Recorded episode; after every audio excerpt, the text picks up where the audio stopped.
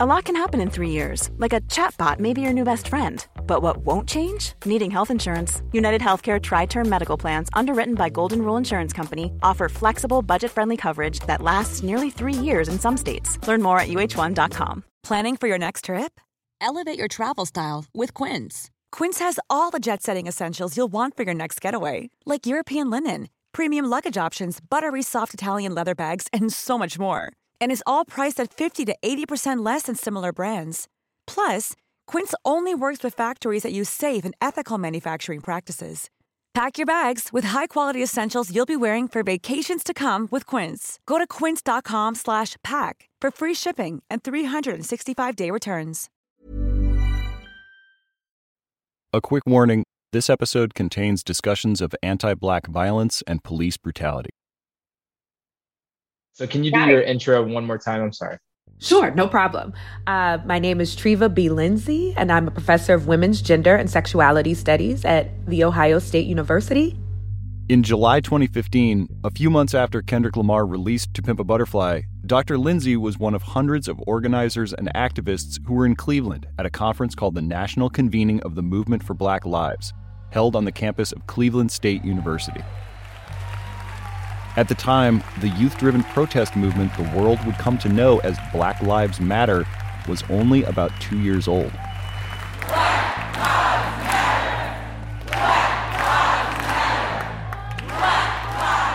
Over the course of the convening, I went to workshops, I went to lectures, we danced together, we sang together, we built together, and it felt like such a beautiful moment. The last day of the conference was a Sunday. The next day, as people began to make their way back home, texts and tweets started to fly about an incident in progress at a bus stop across the street from the Cleveland State campus. Cleveland Transit Police had pulled a black 14 year old boy off a bus and taken him into custody. They said he was intoxicated. Dr. Lindsay and other participants from the conference joined the crowd forming near the bus stop, where the boy had been placed in the back of a police cruiser.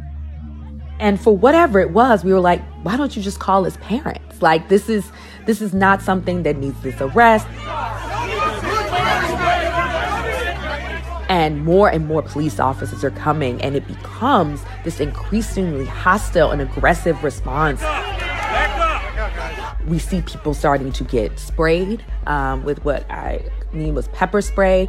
The people on the street linked arms and formed a barrier to prevent the cops from driving off with the boy. It was a tense moment that could have gotten worse. But by then, the boy's mother had arrived at the scene. Her son was moved from the police cruiser to an ambulance and then released unharmed into his mother's custody.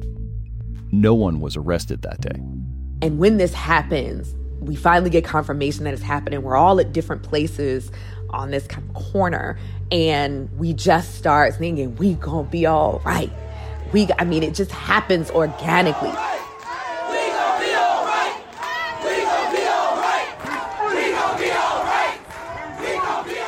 And as we're singing it, I kid you not, it is one of the most shocking moments. A butterfly literally appears some from somewhere.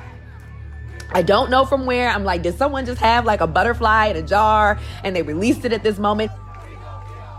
And it's this moment that stays with me and reminds me at the moments when I feel the most dejected and most hopeless that there are these moments of victory.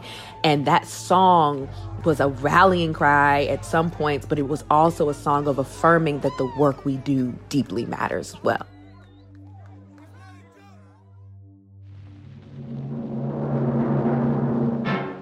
From Higher Ground, it's the Big Hit Show. I'm Alex Pappademas.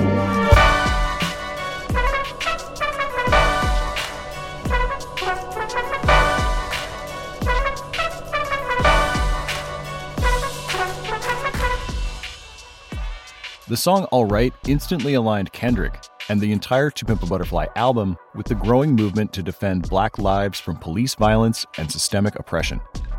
That was the use that history had for it. Which makes it easy to forget that in the months leading up to the album's release, people had accused Kendrick of failing to show up properly for that movement and that moment. In this episode, how a song that almost didn't make the album became the anthem of an uprising. Chapter 4 All Right.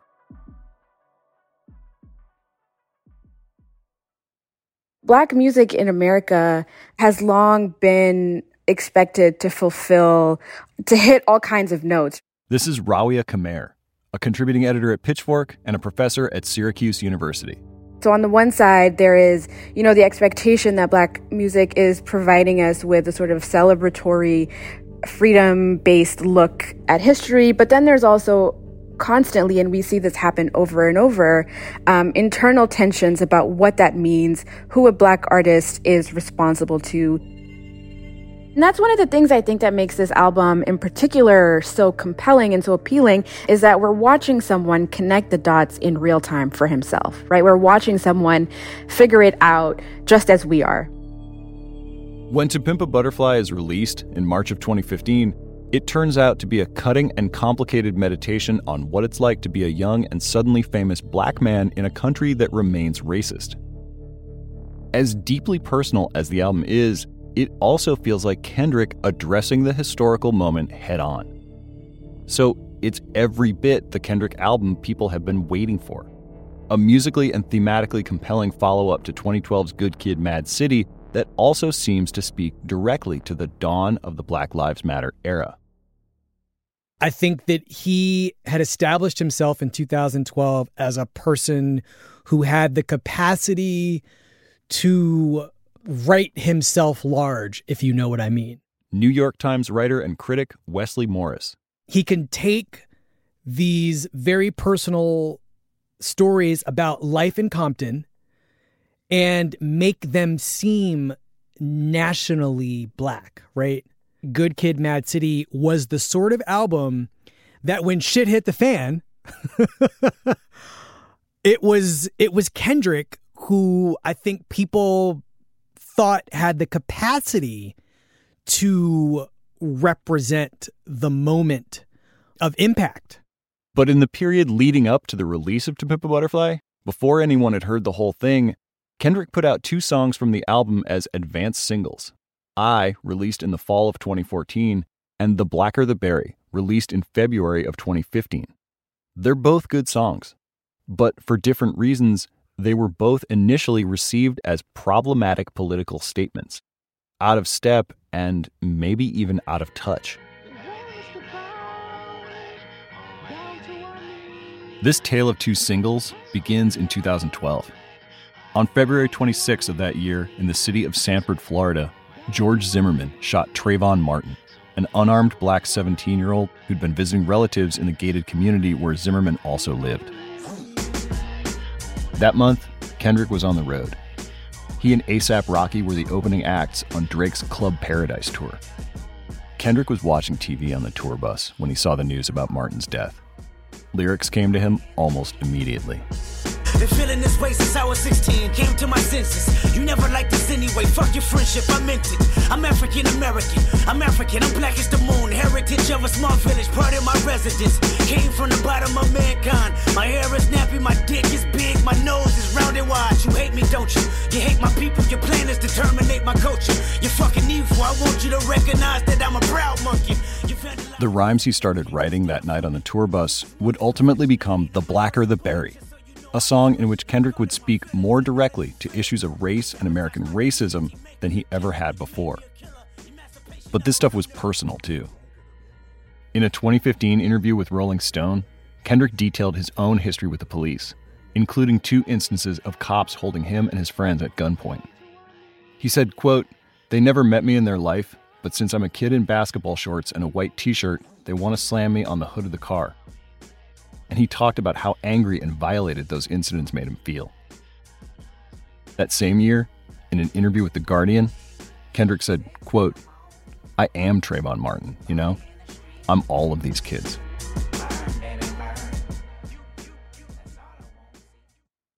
But Kendrick didn't release The Blacker the Berry after the shooting in 2012, or in 2013, after George Zimmerman was found innocent of killing Trayvon thanks to Florida's infamous Stand Your Ground law. The song went unreleased for three years until February of 2015. By then, Kendrick had already released another, very different song as the first single from To Pimp a Butterfly. That song, called I, dropped in September of 2014. Not counting guest spots on other people's records, it was the first new Kendrick song released since the killing of Trayvon Martin, as well as the killings of Eric Garner in New York City in July 2014 and Michael Brown Jr. in Ferguson, Missouri in August. And whatever people were looking for from Kendrick in the aftermath of those painful moments, a song like I was not quite it. My name's Rahki. That's R A H K I. I'm a music producer, drummer, bass player, keyboard player, you know, all those things. Rahki's previous credits include producing the Good Kid Mad City bonus track Black Boy Fly for Kendrick. In 2013, Rahki played Kendrick some long psychedelic funk jams he'd recorded in Virginia with his brother's band. I started playing him these these records and he flipped out and he was like, "This is what I'm looking for. I need you for the next album. Can you get this band out here? Can we can we do this here? Like, can we?" And I was like, "Absolutely, let's go." But when it came time to record, rather than jamming out in the studio, Kendrick brought a specific idea to the band. He told them he wanted to remake the Isley Brothers hit That Lady. That Lady was a top 10 hit in 1973, and since then, it's never gone away. The Beastie Boys sampled it, it's even featured in the movie Anchorman. But it's also been heard a lot in TV ads, from a 90s spot for Salon Selective shampoo to a weird 2007 Swiffer ad where a jilted broom rebounds with a plastic flamingo. That lady became so omnipresent and so divorced from its origins, it became hard to hear it as what it had been a black rock song from 1973, driven by younger brother Ernie Isley's wailing fuzz guitar, which flowed through the track like a fast moving river of lava. For Kendrick, who traveled to St. Louis to personally secure the blessing of Isley Brothers patriarch Ronald Isley, repurposing the groove from That Lady was his way of restoring this badass song to its proper place within the canon of black music as he explained in a 2014 interview with the New York radio station Hot 97. Now we have a generation where you take an Isley Brothers sample, which is soul, and now, you know, we're in a world where people consider it pop. And I knew that'd come, of course, you know, but as me as a leader in music, I want to revamp that whole thing. This is this is black. Mm-hmm. This is soul, and y'all kids got to know this. You feel me? So he was chasing something. You know, he was chasing a sound. He was looking for something. Producer Rahki remembers an excited Kendrick running from the control room to the vocal booth while putting I together. I go in the room and I remember before I opened the door, I could kind of hear his vocal. And I remember when, like, I would been through a whole lot, Johnson, but then I heard that and I had got goosebumps all over my body. I was like, yo, this is cr-. like, I just knew right there this was like, it was gonna be special. I've been through a whole lot. Trial, tribulation, but I know God. Satan wanna put me in a bow tie. Pray that the holy water don't go dry, yeah, yeah. As I look around me, so many motherfuckers wanna down me. But ain't no me gon' never drown me. In front of a dirty double mirror, they found me. And I love myself. The world is a ghetto big guns and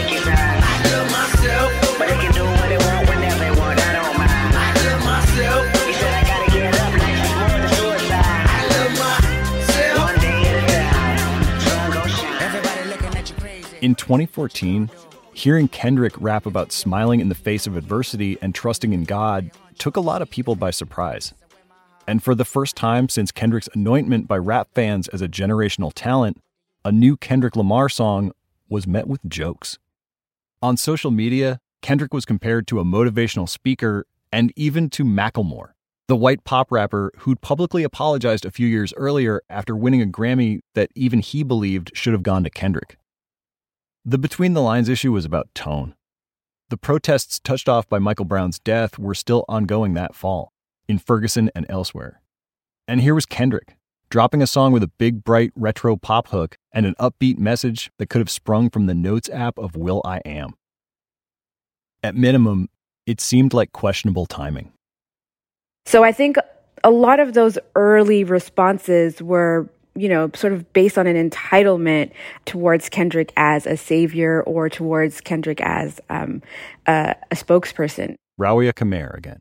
people expected from him a kind of representation of um, the black, quote unquote, inner city, the black poor. But when he dropped I as a single, critics and fans alike were sort of stumped.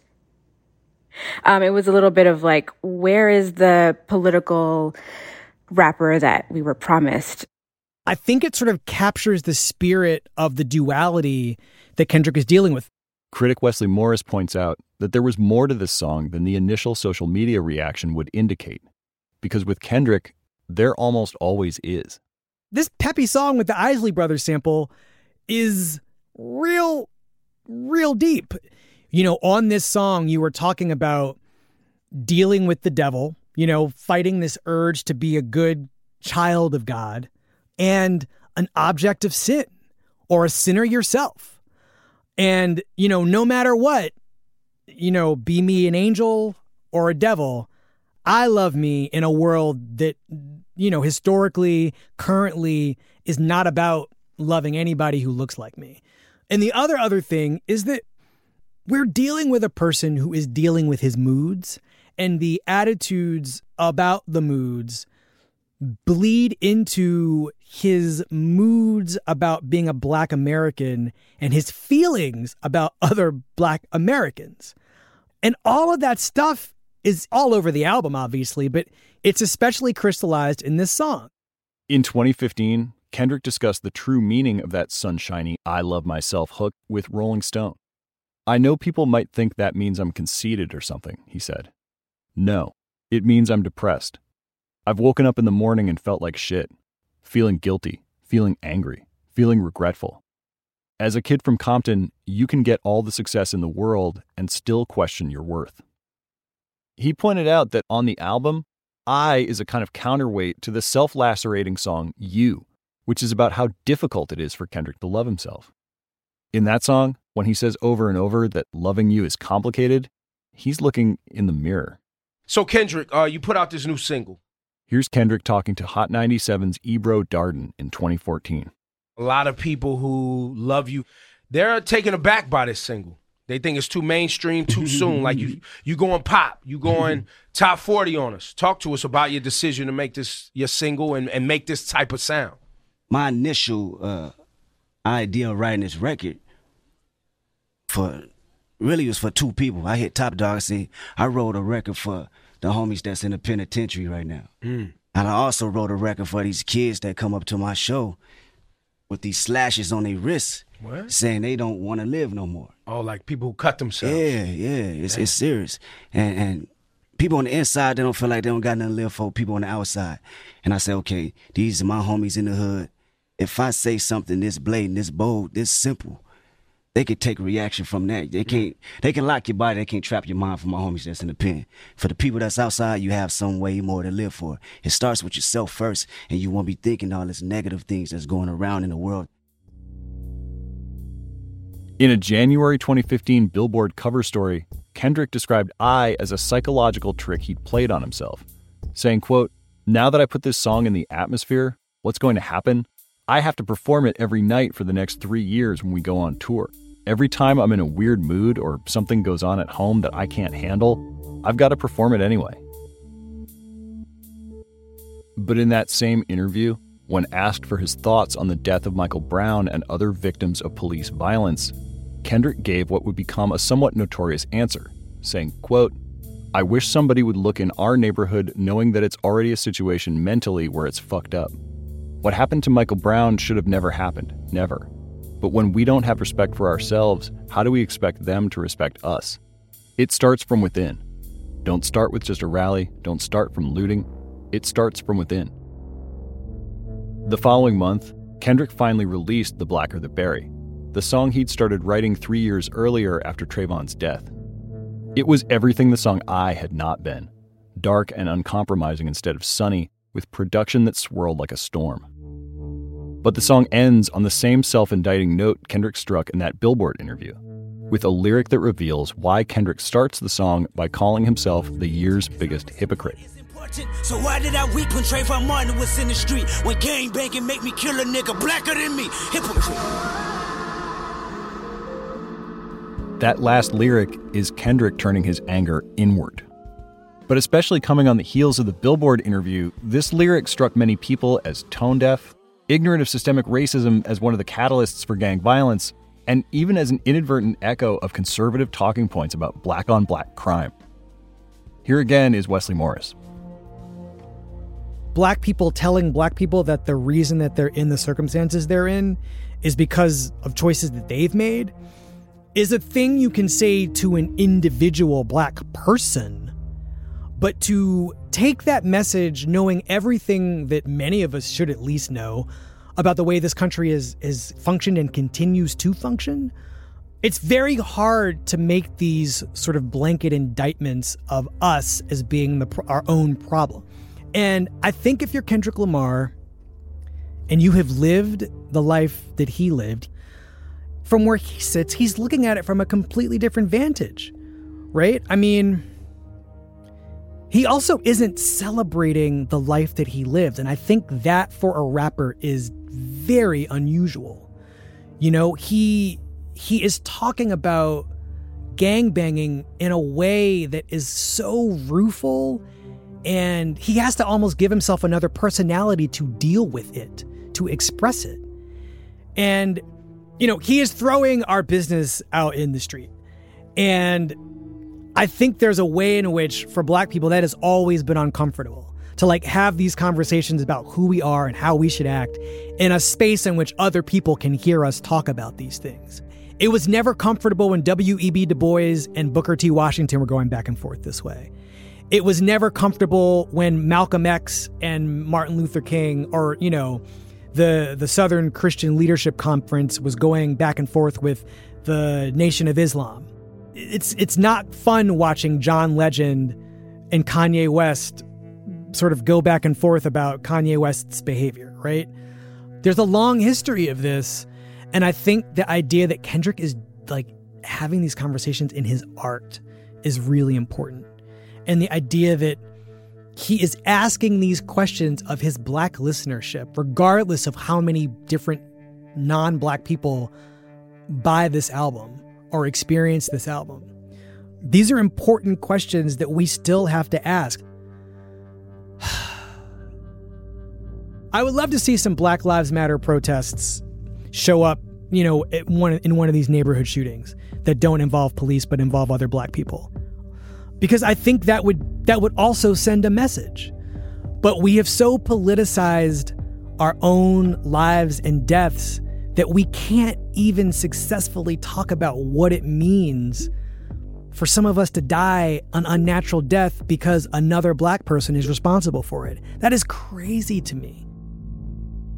And Kendrick knows it too because he was on the ground when it was happening.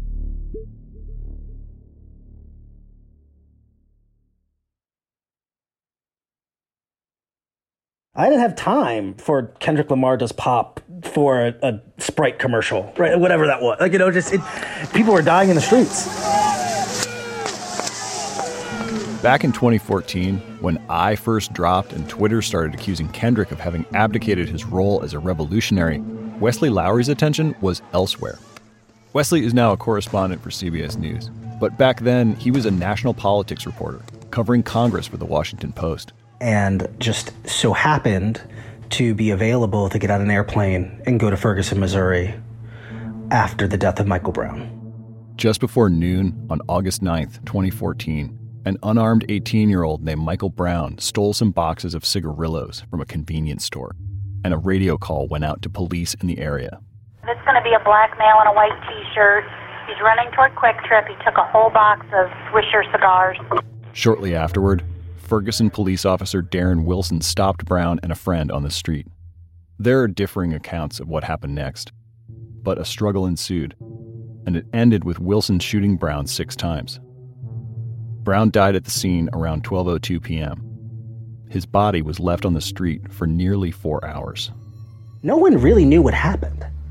Yet a community of people who looked out their window, stepped outside, saw a teenager dead in the street, and no one would explain to them why.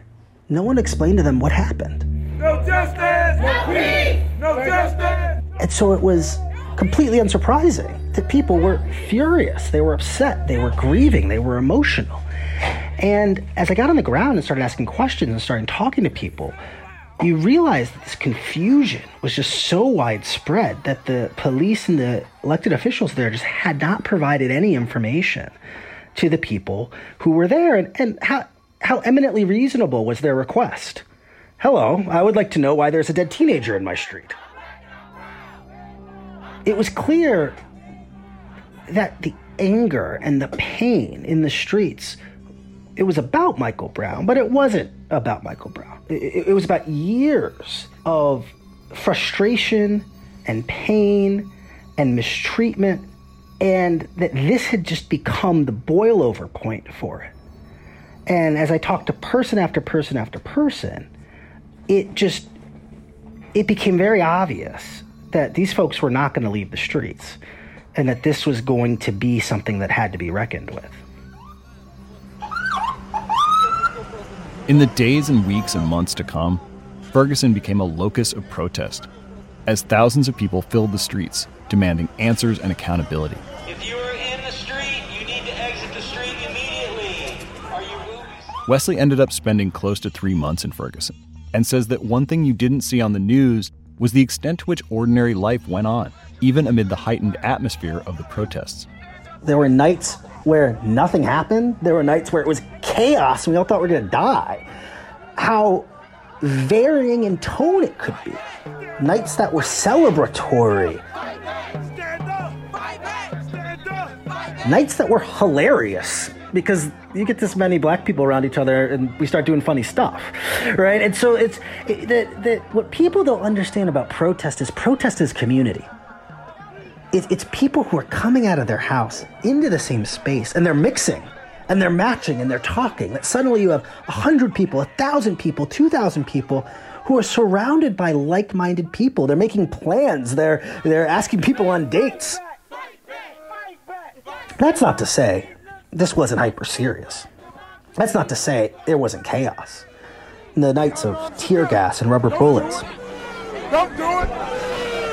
They unarmed civilians! It's children out here!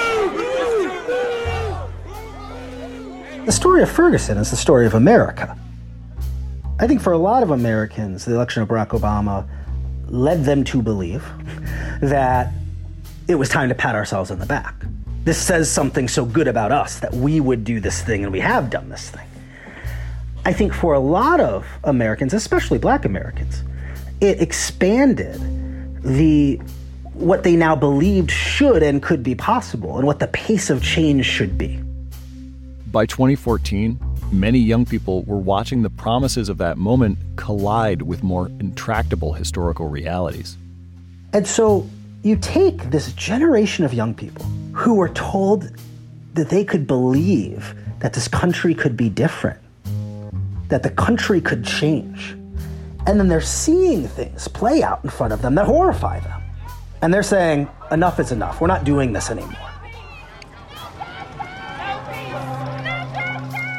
What I think people don't understand about protests is that they look at a protest and they say, why are these people in the streets? Why don't they go vote? Why don't they call their senator? The person who takes to the street, who puts their body on the line, they do so because they've exhausted all other opportunities and all other options. And they don't have time to wait for next November's election. They're stepping into the street right now because this problem is so urgent. And what happens in this moment is that the collective psyche of young black America snaps. We are not waiting another day. This is urgent. Because if Trayvon Martin could be killed, and Jordan Davis could be killed, and Eric Garner could be killed, and now Michael Brown could be killed, it might be me next. It might be my brother next. And so we see in this moment a confluence of the politics, a confluence of the technology, and then that creating an urgency that just could not be bottled up. I asked Wesley what he remembered about the role of music at the Ferguson protests. There was a desire very quickly for an expression musically through art. I remember the night that Darren Wilson was not indicted, the night they announced he would not be charged. I remember driving through the streets of St. Louis and Ferguson and the hip hop station playing Michael Jackson's They Don't Really Care About Us. And then the next morning, waking up, and they were playing A Change Is Gonna Come, Sam Cooke, and they had it interspliced with some of the protest information. A few days after Michael Brown was killed, the rapper J. Cole released the heartbroken SoundCloud single Be Free, which he dedicated to Brown and, quote, every young black man murdered in America, whether by the hands of white or black. For the most part, though, the soundtrack in Ferguson was mainstream hip hop radio. Big hits. Stuff that was defiant in the way of so many rap songs, but not necessarily overtly political. It was total mumble rap. That was Rae Sremmurd. It, it wasn't uh, Black Beatles yet. The big Rae Sremmurd song out was No Flex Zone. It was like a very like young mumble rap period in 14 and that was very there but then also none of that quite hit the moment and so there was just this feeling of like something's gonna happen. We didn't know what it was gonna be but like something's gonna happen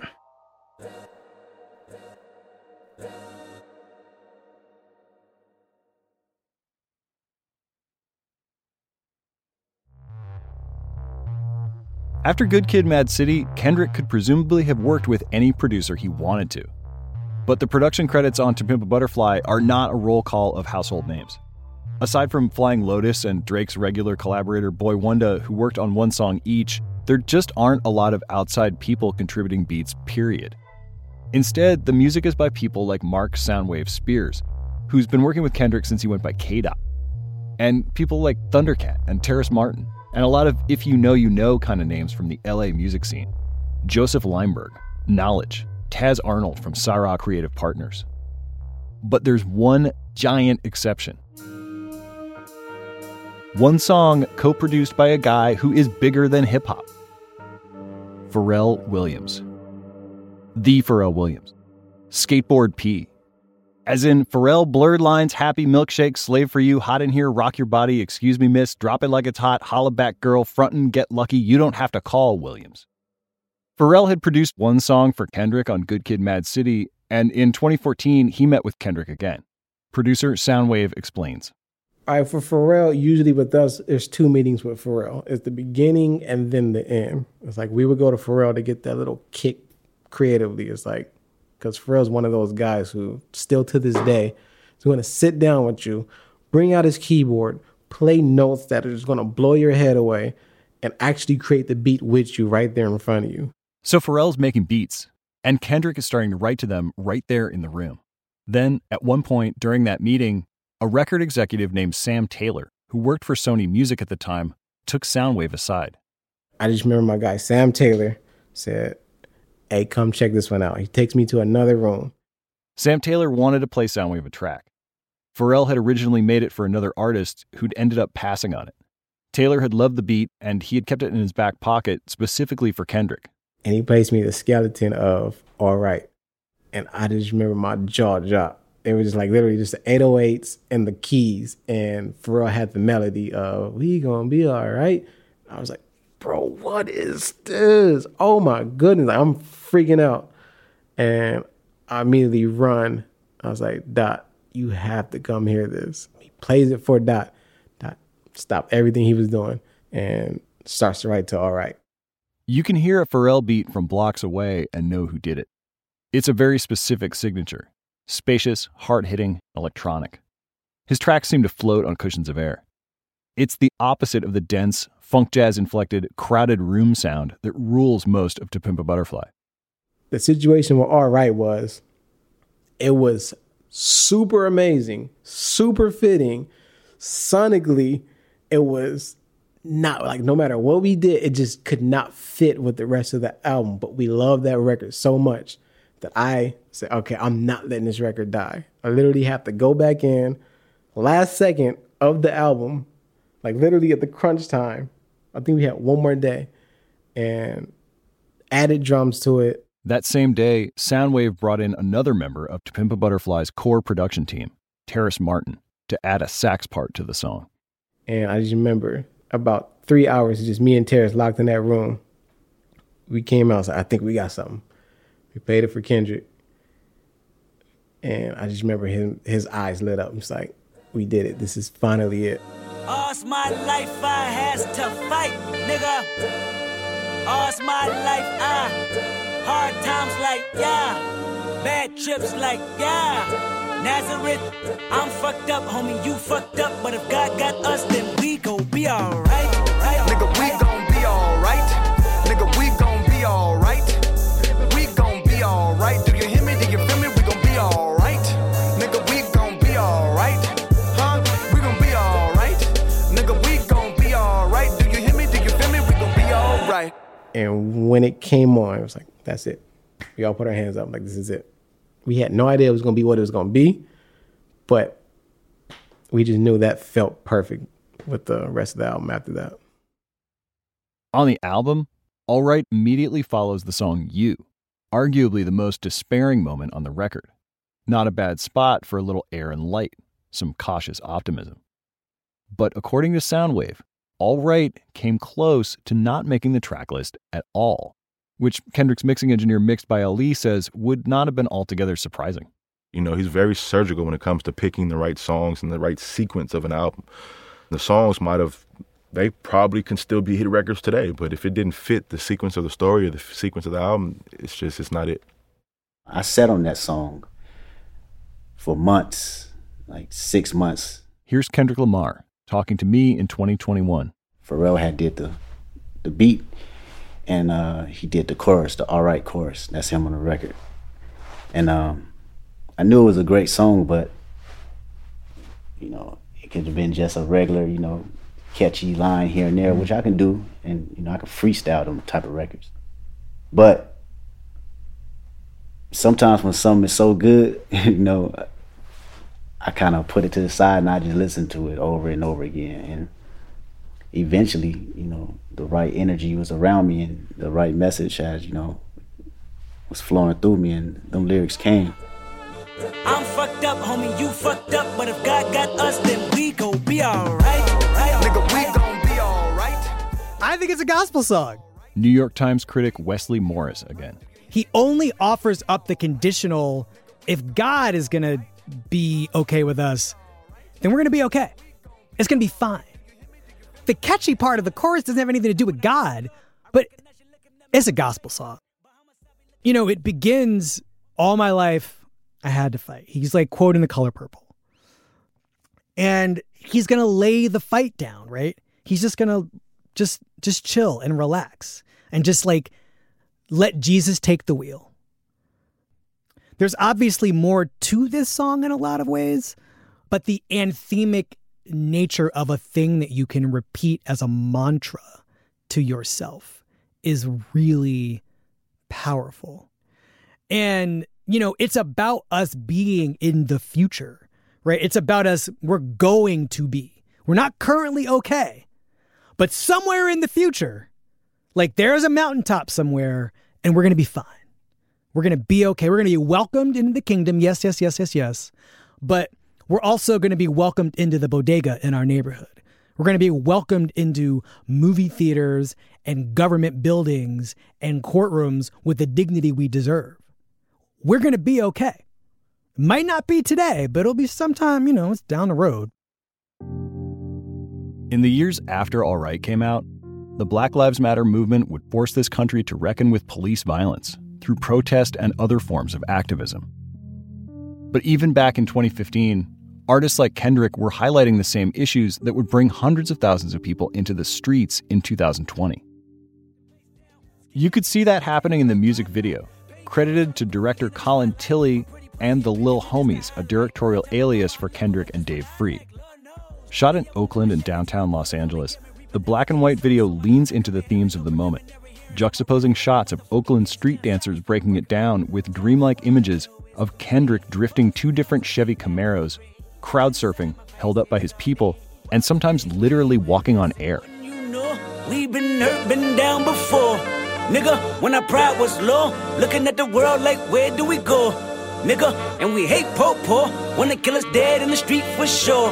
Nigga, I'm at the preacher's door. My knees getting weak and my gun might blow, but we gon' be alright. Right. Nigga, we gon' But in this dream, the cops are still ever present, establishing that all this magical realist exuberance, all the joy and creative expression we're witnessing, is taking place within hard boundaries.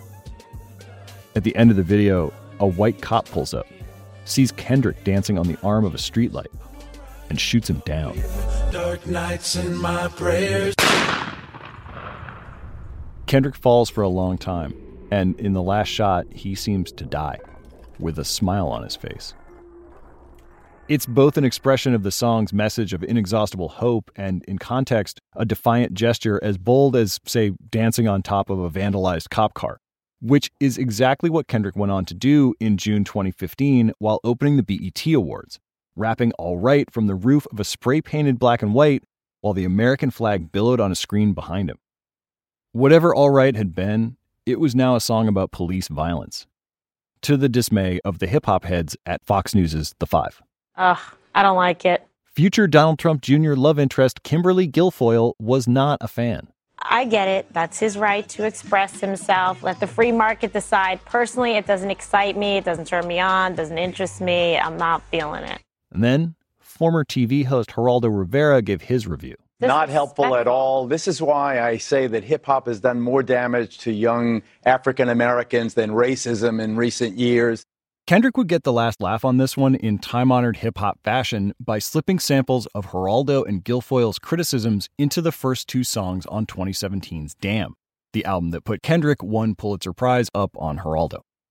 But in a way, the whole Geraldo controversy was like another five star review for To Pimp a Butterfly. You know you're doing something right as a rapper or any kind of artist if a bunch of Fox News panelists feel obligated to tell you you're part of the problem.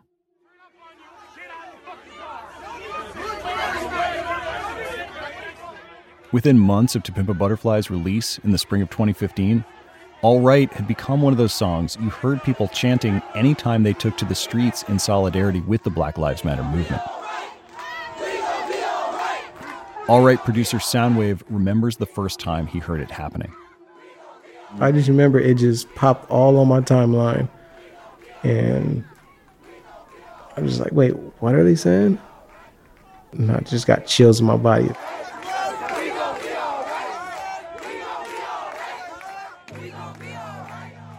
Like, yeah, this is the moment that you are creating for us. Like, you want the world to feel the pain that we feel. And so, for them to feel that and express it the way that we wanted it to feel, it's like undescribable feeling. Soundwave sent the clip to the group chat. He wrote, I don't know what we did, but we did something special. He says Kendrick replied with the facepalm emoji. Like, bro, this is crazy. I don't like how did this happen?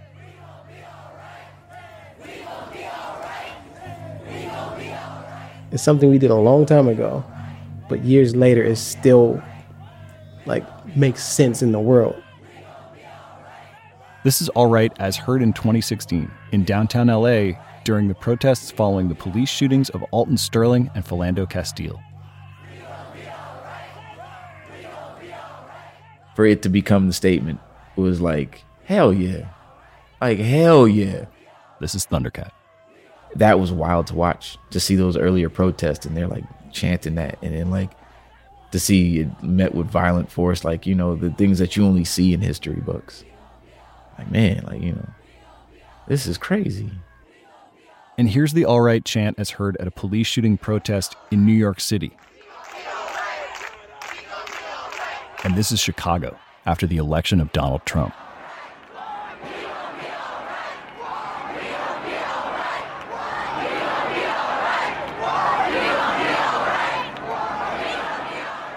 It's probably the most bittersweet thing in the world. It's like, it hurts. It's like, how do you enjoy it? Everybody wants to make a song so powerful it never goes away. But to have a song that never goes away for this reason, because the police keep killing black Americans, It's like, I'm happy I can be of service, I can help in any way that I can. But at the same time, I just wish that we didn't have to chant that. In 2020, All Right rang out in Black Lives Matter Plaza in Washington, D.C. during the George Floyd protests.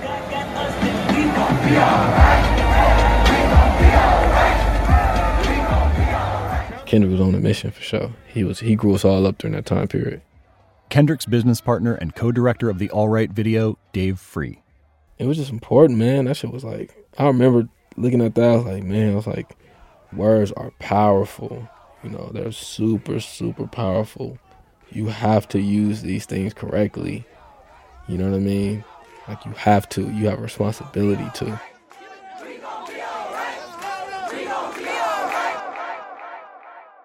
Maybe most crucially, All Right wasn't Kendrick handing down a Black Lives Matter song made to order. There's nothing didactic about it. Nothing about it says, bump this at your protest. It ends up being perfect for the moment because its status as an anthem is conferred upon it by people. The same people who are part of this leaderless horizontal movement, this popular uprising. It becomes an anthem because people need it and they can use it. It was the right message, it was the right track for the right moment. CBS News reporter Wesley Lowery has covered a lot of protests in recent years. But the moment he realized the power of All Right was at the University of Missouri in November 2015. A group of student activists, responding to a string of racist incidents at Mizzou, had just succeeded in pressuring the university's president to resign. Afterwards, they'd marched across campus and gathered in an auditorium. Somebody pulled out their phone and played All Right. And everyone knew every word. The jumping and the moshing and the chanting and the hugging. This expression of reassurance, of this black reassurance that we've got, we've got us. We're to be all right. And seeing it deployed in that context, on the ground, in that moment, changed the way I've heard that song every single time I've ever heard it since then. I have cried in the club listening to the song. Now I remember the backlash to it. I remember rolled eyes from older black folks I know, both activists, from editors of mine, from journalists. You know, what is this? This is profane and doesn't make sense. I got us, you got us. What, what is all this? You know, this is no we shall overcome. I remember all of that. But like I said, this is a movement that wasn't particularly interested in doing things the way you wanted to do it for the sake of, uh, you know, for the sake of tradition, for the sake of polish. And I think the power of that track, the power of that record, was that it captured a real authenticity that he wasn't preaching to the kids in the street, that he was testifying on their behalf. This is an era of witnessing other people's lived experiences. When you think about what the cell phone camera did, it allowed tens of millions of white Americans to see interactions with the police they would never see. And in that moment, with that window open, it's even more powerful. I think it's even more important for artists like Kendrick and others to push their way through that window. Now, see my experience. See how I process this. See how I'm thinking about it. I think it's going to be very hard to look back at this moment and point to any other artistic project that met the moment and the message of this movement the way To Pimp a Butterfly did. In 2021, I asked Kendrick what it was like to see the public take a song that almost didn't make the album and turn it into an anthem. It's a real moment. Um, not only the placement, you know, that it has in the world and, and the timing, but for me as the artist, you know, creating these moments. And then when it hit and I seen people, you know, being inspired from them, being uplifted, you know, and, and having a positive influence on what they were going through and what we all were going through, that uh that's a feeling that, you know, fills me up, you know, wholeheartedly because I know I'm not only making records that I enjoy, but these records are changing people's lives and you know, the 16 year old, 14 year old that was out there will be able to say 30 years from now, I remember when I was out there singing that record. You know, that was my guy. You know, he made that record and he was for us.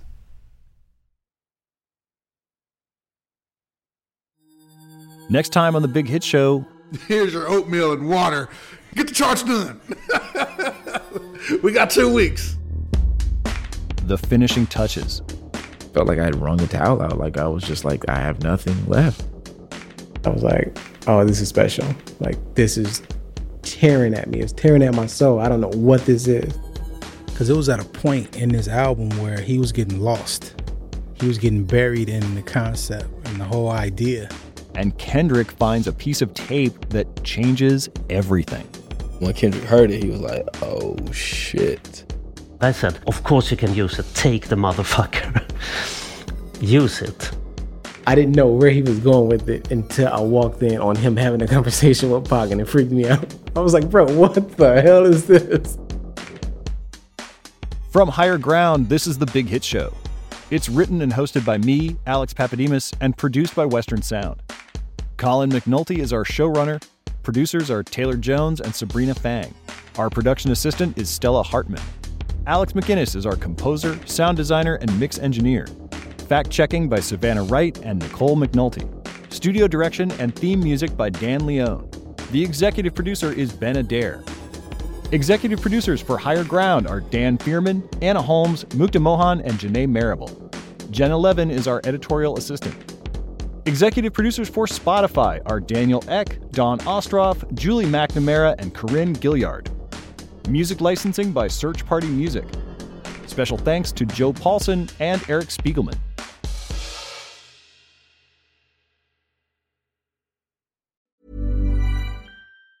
Planning for your next trip? Elevate your travel style with Quince. Quince has all the jet setting essentials you'll want for your next getaway, like European linen, premium luggage options, buttery soft Italian leather bags, and so much more. And it's all priced at 50 to 80% less than similar brands. Plus, Quince only works with factories that use safe and ethical manufacturing practices. Pack your bags with high-quality essentials you'll be wearing for vacations to come with Quince. Go to quince.com slash trip for free shipping and 365-day returns. Even when we're on a budget, we still deserve nice things. Quince is a place to scoop up stunning high-end goods for 50 to 80% less than similar brands. They have buttery soft cashmere sweaters starting at $50, luxurious Italian leather bags, and so much more. Plus, Quince only works with factories that use safe, ethical, and responsible manufacturing. Get the high-end goods you'll love without the high price tag with Quince. Go to quince.com slash style for free shipping and 365-day returns.